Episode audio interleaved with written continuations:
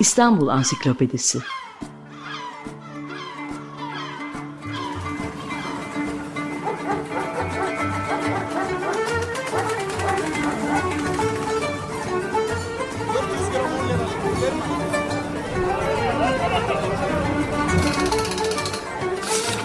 İnsanlar, olaylar, mekanlar, gelenekler ve ihtiyaçlar üzerinden şehrin tarihinden sayfalar.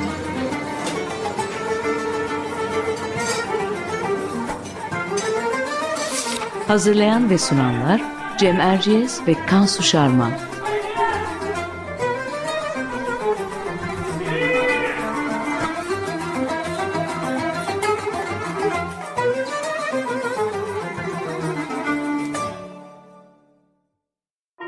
Ben bir film yapacak olsam herhalde Beyoğlu'nu anlatırdım. Başrolde Beyoğlu değil mi hocam? Binlerce yüzlü, binlerce sesli dev oyuncu. Fakültedeyken gelip yerleşmiştim Beyoğlu'na. O zamanlar nasıl farklıydı Beyoğlu bir bilsem. Kiliseler, eğlence yerleri, her çeşit dil konuşan insanlar. Bir aralar her sabah erkenden kalkıp dolaşır olmuştum. Şehri keşfedeceğim. Ee, Beyoğlu da keşfe değerdi hani. Bak şimdi Beyoğlu bozuldu. Nerede eski Beyoğlu falan diyorlar ya. Kimse bozulanın ne olduğunu bilmiyor bence evlat. Meyhanesini, pastanesini, kerhanesini, sinemasını koy tarafa eski insanı gitti Beyoğlu'nun. Kimi sürüldü gitti, kimi taşındı gitti, kimi öldü gitti. Neyse, asıl olan hayattır. Bakma, ben bu haline de müptelayım. İş, güç, yolculuk, sürgün. Nereye gittiysem döndüm yine Beyoğlu'na geldim.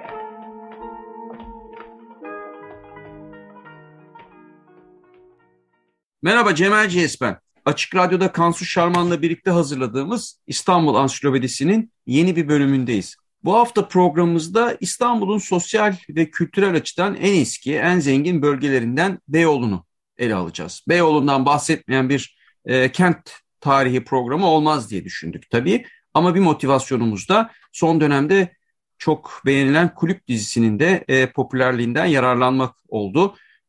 Bu popülerlik eski günleri ve o dönemin insanların başına gelenleri e, hepimize anımsattı. Bu bağlamda da Beyoğlu'nu konuşmak istedik.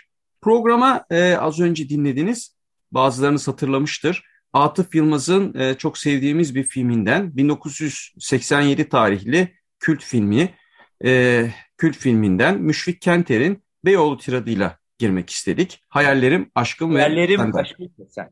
Evet. Konuğumuz şu takdim etmeyi e, bayağı bir geciktirmiş oldum bu giriş bölümü yüzünden. Konuğumuz uzun yıllardır Beyoğlu konusunda çalışan, bu konuda kitap ve sergiler hazırlayan araştırmacı yazar Feza Kürkçoğlu. Feza Bey hoş geldiniz. Hoş bulduk. Şimdi biz hemen e, Kansu'yla hızlıca bir özet yapalım her zaman olduğu gibi. Ondan sonra sözü Feza Bey'e bırakacağız. Özetimiz şu. E, Beyoğlu aslında çok eski bir yerleşim yeri olan e, Bizans döneminden beri Galata'nın bir parçası. Ama bugünkü anlamda bizim bildiğimiz e, Beyoğlu'nun ve kültürünün oluşması daha ziyade 19. yüzyılda gerçekleşmiş. Yine de 17. yüzyıldan sonra Levanten ve gayrimüslim nüfus yapısının ağırlığıyla bugünkü Tünel Galatasaray e, istikametinde İstiklal Caddesi'nin, bugünkü İstiklal Caddesi'nin Tünel Galatasaray istikametinde iki tarafında yan sokaklara doğru bir yayılma, bir yerleşim görülüyor. Bunu bir başlangıç kabul etmek mümkün. 18. yüzyıl sonunda Beyoğlu Grand Rue de Pera veya Cadde-i Kebir'in ana arter olduğu, iki yanında bir kısmı taş veya tuğla, büyük kısmı da alt katları taş, üstleri ahşap olarak yapılmış bahçeli evlerin olduğu bir tür banliyö görünümünde. Ama 19. yüzyıla geldiğimizde Galatasaray ile Taksim arası gelişmeye başlıyor. Modernleşme sürecinin başlamasıyla Beyoğlu uluslararası bir ticaret merkezine dönüşüyor ve artık elçiliklerin, otellerin, yabancı okulların, mağazaların bulunduğu kozmopolit e, bir semt haline alıyor. Peki Beyoğlu 19. yüzyılın sonunda nasıl görünüyor? Onu da senden dinleyebilir miyiz Kansu?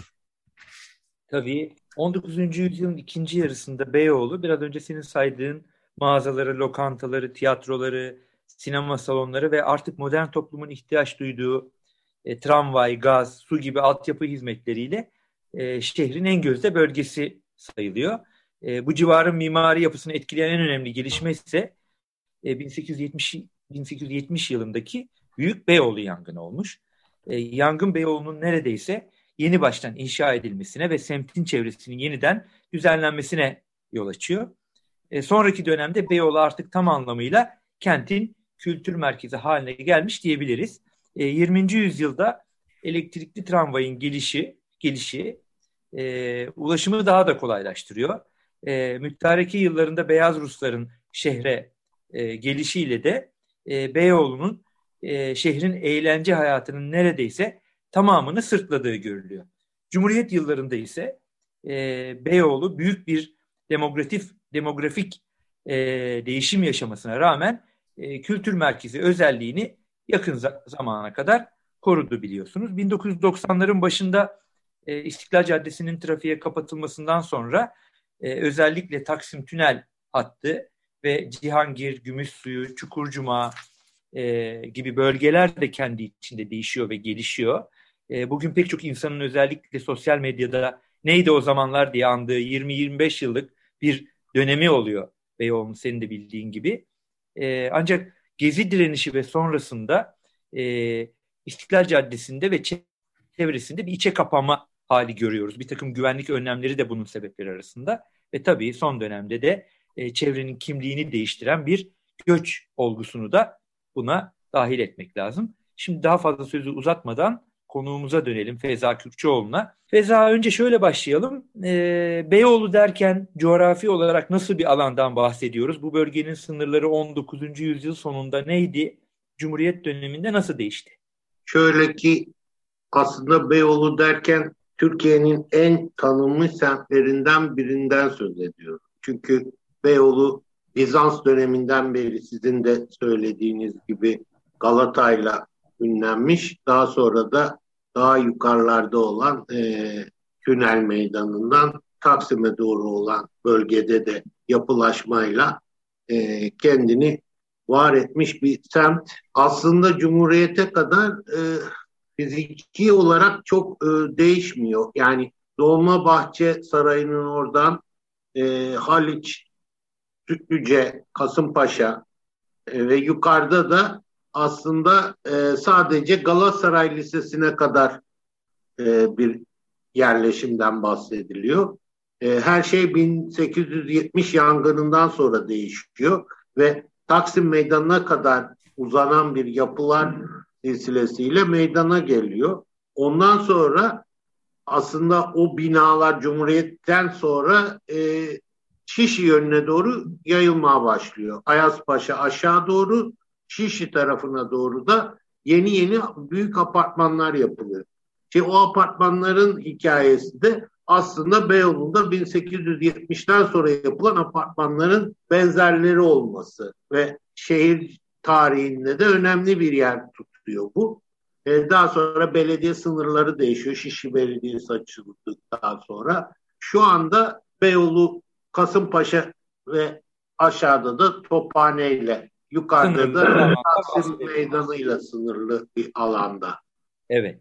Peki e, şimdi tabii bir yandan da İstanbul'un belediye teşkilatı ilk belediye teşkilatı kurulan bir bölgesinden bahsediyoruz. E, Beyoğlu'nun o dönemki demografik yapısı hakkında neler söylenebilir? Kimler yaşıyor bu bölgede? Asıl kimliğini kazandığı 19. yüzyıldan itibaren. Şöyle önce Beyoğlu'nun belki İstanbul'un belki Türkiye'nin en önemli e, semtlerinden birisi olmasının nedenini söyleyeyim bence. E, yani ilk belediye teşkilatı 6. daire ismini taşıyor. 1858'de kuruluyor Beyoğlu'nda. 1831'de ilk tiyatro salonu Beyoğlu'nda açılıyor. 1871'de ilk tramvayın 1875'te ilk metronun ev sahipliğini yapıyor. 1908'de ilk sinema salonu açılıyor. 1913'te de ilk elektrikli tramvayın hizmete girdiği yer oluyor Beyoğlu. Dolayısıyla Türkiye için de önemli bir semt. İlklerin yaşandığı bir semt. E, kimlerin yaşadığına gelince aslında Galata'da Bizans döneminden başlayarak Galata'da Cenevizlilerden sonra devam eden Latinler yani Levantin, Levantenler ve daha bir miktarda yabancı uyruklu kişiler yaşıyor. Onun dışında sadece bir örnek vererek sizin sorunuzu cevaplayabilirim. Galata'da bulunan Zelliç Basım Evi tarafından basılan bir takvim e, yaprağındaki özelliği söyleyeceğim. 1920 tarihli bu takvim yaprağında Türkçe, Arapça, Farsça, Rumca, Ermenice, İbranice, Fransızca, Bulgarca ve Rusça e, bilgiler yer alıyor. Dokuz evet. farklı dil kullanılmış. Bu da bize hakikaten Beyoğlu'nun, Beyoğlu'nda kimlerin olduğunu çok güzel gösteriyor. Yaşadığını, evet. E, dolayısıyla e, bu renklilik, bu zenginlik kültürel bir zenginlik olarak da Beyoğlu'nda kültürün e, yeşermesine, büyümesine ve Beyoğlu'nun bir kültür başkenti olmasına neden oluyor. Şimdi dediniz ya 1870 yangını tabii önemli bir kırılma ve ondan sonra yapılaşma farklı bir e, boyut kazanıyor. Tabii e, bugün de bazıları hala ayakta duran, e, pek çoğu popüler kültürde yer edilmiş e, önemli yapılar var e, Beyoğlu'nda. Tiyatrolar, elçilikler, mağazalar. Bunlardan biraz bahseder misiniz? Birkaç örnek verir misiniz? E, tamam, önce Beyoğlu yangınını söylemek isterim. E, yani 1870'deki yangın bir pazar günü öğleden sonra çıkıyor. E, tarla başından Taksim'e kadar 5-6 kolda yayılarak gidiyor. E, İngiliz e, elçiliğini de içine alarak Galatasaray Lisesi ve civarında e, yangın söndürülemiyor.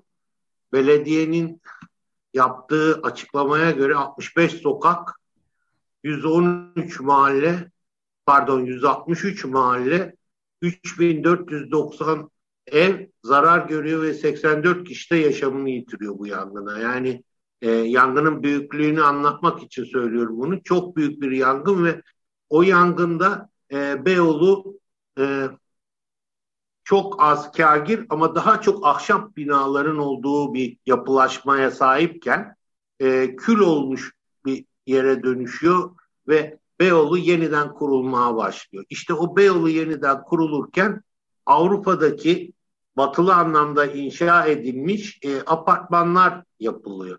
Bunların bir özelliği de İstiklal Caddesi ki Beyoğlu'nun e, penceresi, dışa açılan penceresi diyebiliriz. İstiklal Caddesi ki o zamanki ismi Cadde-i Kebir yani Büyük Cadde. O cadde üstünde kurulan apartmanların altları mağazalar olarak e, inşa ediliyor. Ve o mağazalarda da e, o zamanın ihtiyaçlarını karşılayacak e, şeyler var. Mesela neler var? Beyoğlu o tarihten başlayarak yani 1900'lerin başı diyelim bunu. Çünkü 1910'lara kadar o yapılaşma sürüyor. Yani o, o tarihlere kadar apartmanlar yapılıyor. 1900'lerden başlayarak 1970'lerin ortasına kadar diyeyim ben modanın başkenti oluyor Türkiye'de.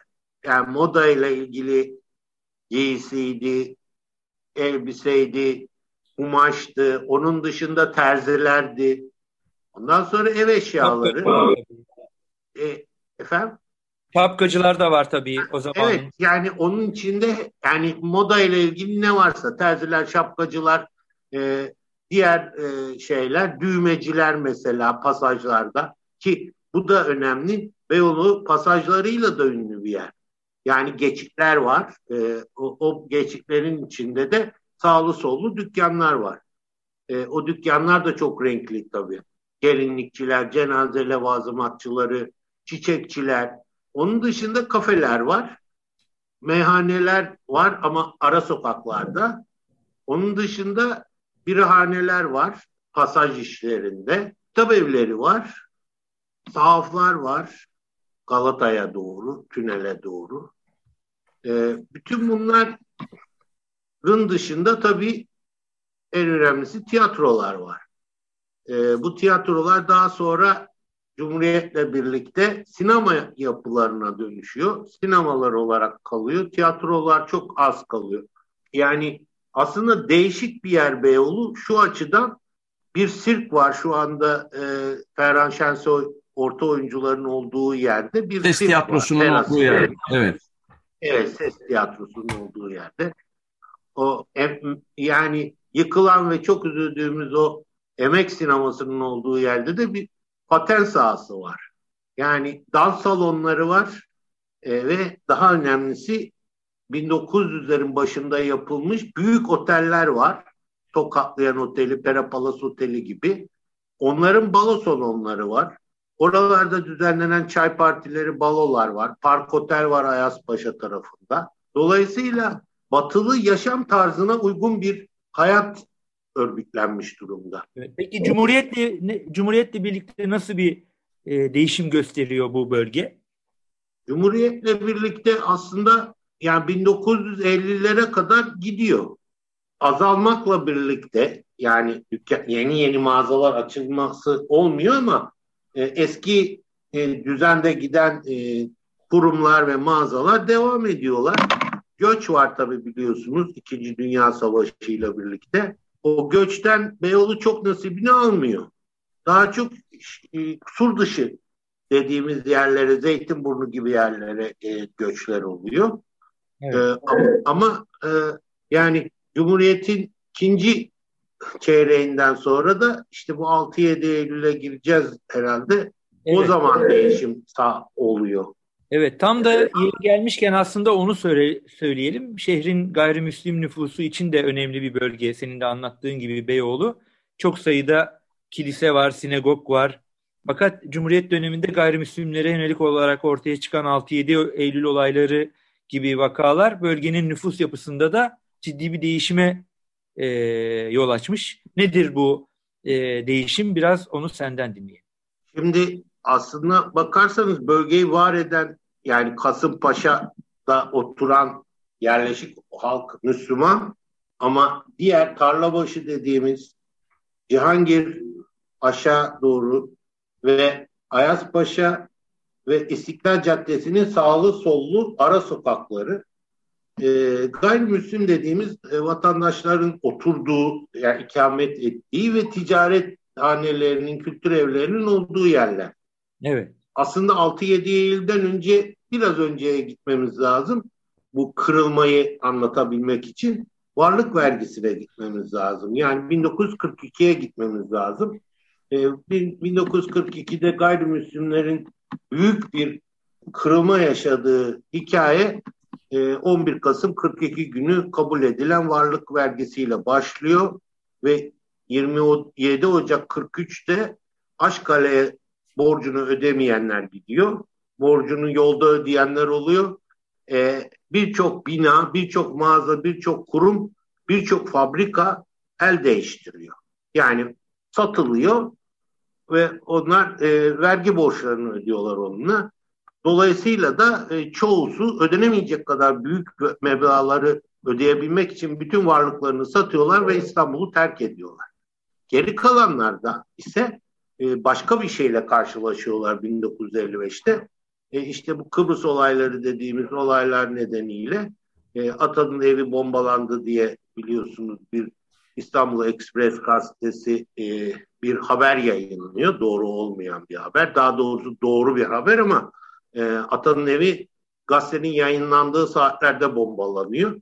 E, dolayısıyla da bunun bir örgütlü e, bir olay olduğu 1960'daki 27 Mayıs darbesinden sonra yapılan e, mahkemelerde ortaya çıkıyor ve e, Menderes, İstanbul valisi ve diğerleri suçlu bulunuyorlar evet. bundan dolayı. Ama çok ne bunun sonucunda çok büyük bir demografik değişim e, yaşanıyor değil mi Beyoğlu'nda?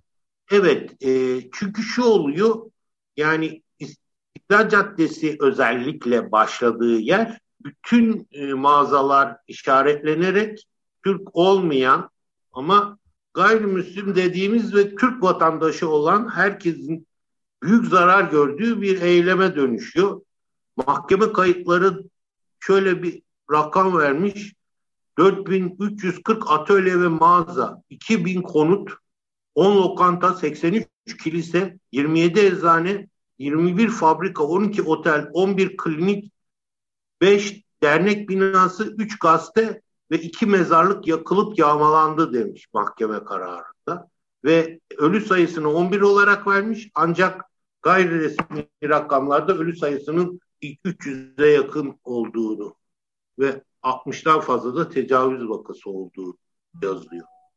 Şimdi durum buyken bu da böyle hani aylarca süren bir şey değil. 6 Eylül gecesi olan bir şey. Evet. Ve tabii bu sadece bu Caddesi'nde kısıtlı kalmıyor. Beyoğlu'nun her tarafı kurtuluş ve daha sonra İstanbul'un her tarafını ve adalara kadar gidiyor. Ve o günden sonra da e, özellikle Rum vatandaşlarımız İstanbul'u terk ediyor yavaş yavaş. Sonra 64 geliyor gene Kıbrıs olayları. Evet. Şimdi ben de orada ona değinecektim. Evet 64 e, de önemli bir şey. 64 sürgünü diyebileceğimiz e, bu zaten e, özellikle Rumların e, İstanbul'u e, terk etmesinde çok önemli bir etken.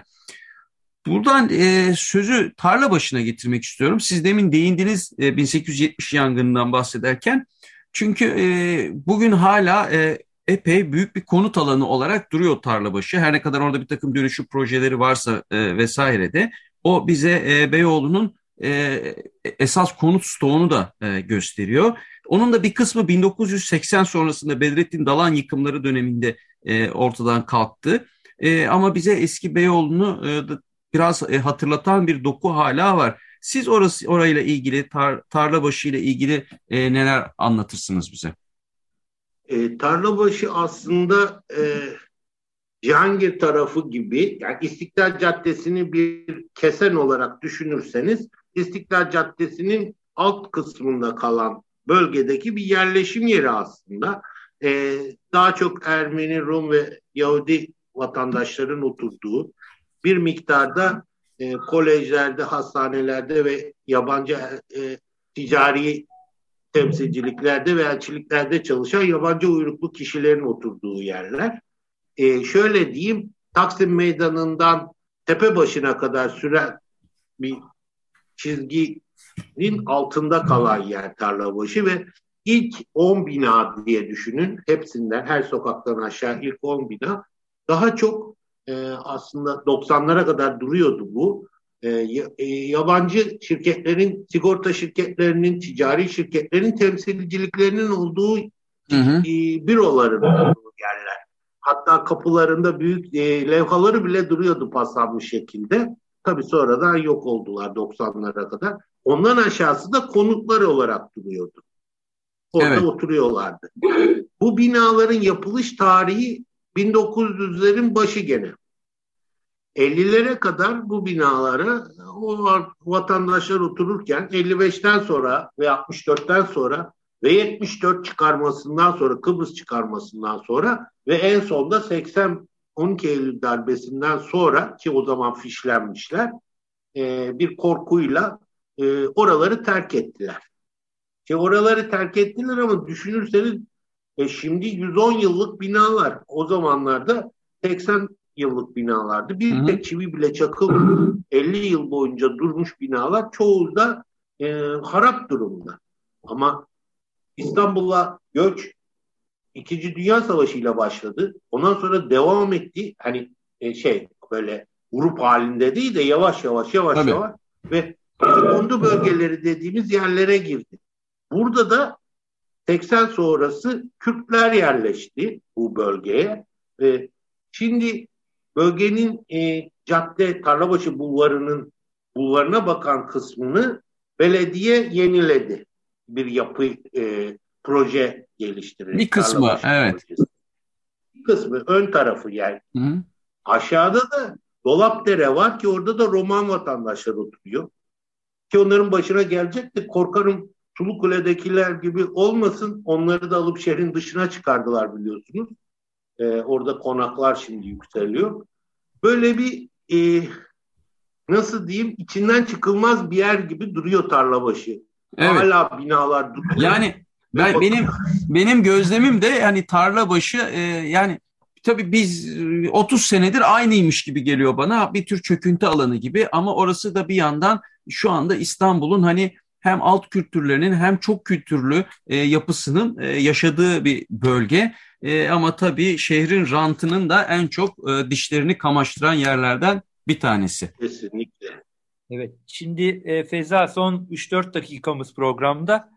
E, şöyle bir soruyla kapatalım. Sen Beyoğlu'nda doğup büyümüş bir araştırmacısın. Yıllarca bu bölgede geziler düzenledin. Gazetecileri, akademisyenleri, tarih meraklılarına e, Beyoğlu bölgesini neredeyse bina bina tanıttın.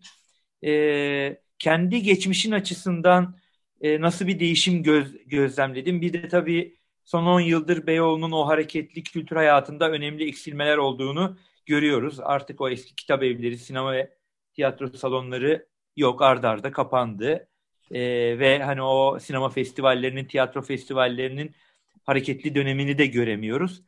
E, nasıl bir değişim var? Sen ne gözlemledin? Bir de e, yeniden doğar mı küllerinden Beyoğlu? Çünkü hep böyle dönemleri aşmayı bir şekilde eksilmelerle, büyük eksilmelerle e, gidermiş diyelim, aşmış aşmış gibi gözüküyor ama bu sefer e, vaziyet nedir?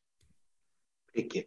Ben e, Cihangir'de Alman Hastanesi'nde doğdum. Cihangir'de büyüdüm. Üniversiteye kadar da Beyoğlu'nda okudum.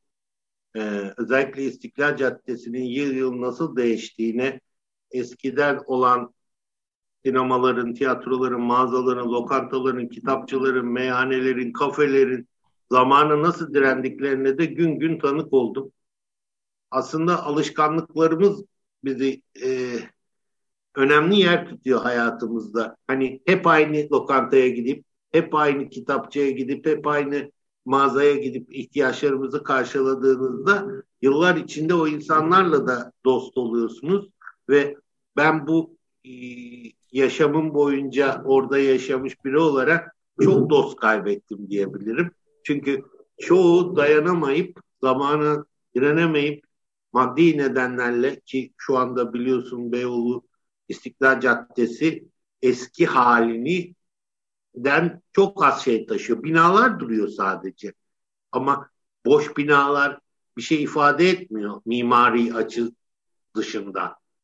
Binaları bina yapan içinde yaşayan insanlar. E, caddede yürüyen insanlar. Onlar değişti. E, Beyoğlu artık e, yabancı markaların, e, parlak markaların e, vitrini haline geldi. Kitapçılar yok oldu, tiyatrolar, sinemalar, kafeler, meyhaneler yok oldu. Ara sokaklara kaçtılar. Onlar da şu anda e, yüksek kiralar nedeniyle yok olmak durumundalar. Yani ben yıllar boyunca orada değişimi tek tek yaşamış biri olarak hani hakikaten bina bina mağaza mağaza biliyordum hepsini. E, şimdi çok garipsiyorum orayı. Hani benim benimle bir ilgisi yokmuş gibi geliyor. E, Son soruna gelince, sorunun sonuna gelince e, tekrar e, küllerinden doğar mı? Ya aslına bakarsan ilk defa çökmüyor. E, hani bu çöküşü ilk defa yaşamıyoruz. Her türlü çöküş var şu anda. E, daha önce de e, 70'li yıllarda çökmüştü. E, 80'lerde tekrar o çöküşün başka türlü bir halini yaşadık 90'lara kadar. Neyi yaşadık? Steril bir Beyoğlu özlemini yaşadık. Beyoğlu dediğiniz e, İstiklal Caddesi dediğiniz yer steril bir yer değil. Hani o nostaljik bir söylem bana doğru gelmiyor.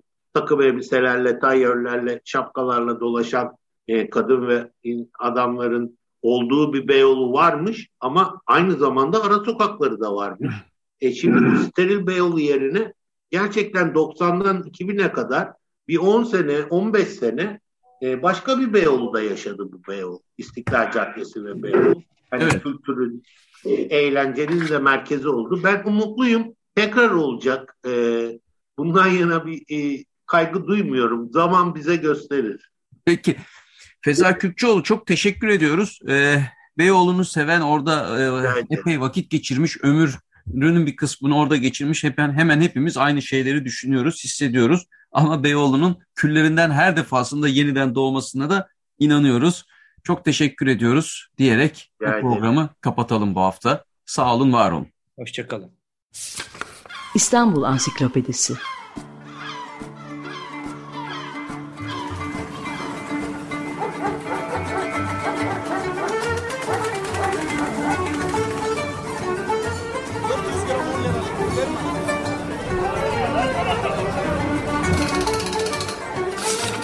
İnsanlar, olaylar, mekanlar, gelenekler ve ihtiyaçlar üzerinden şehrin tarihinden sayfalar.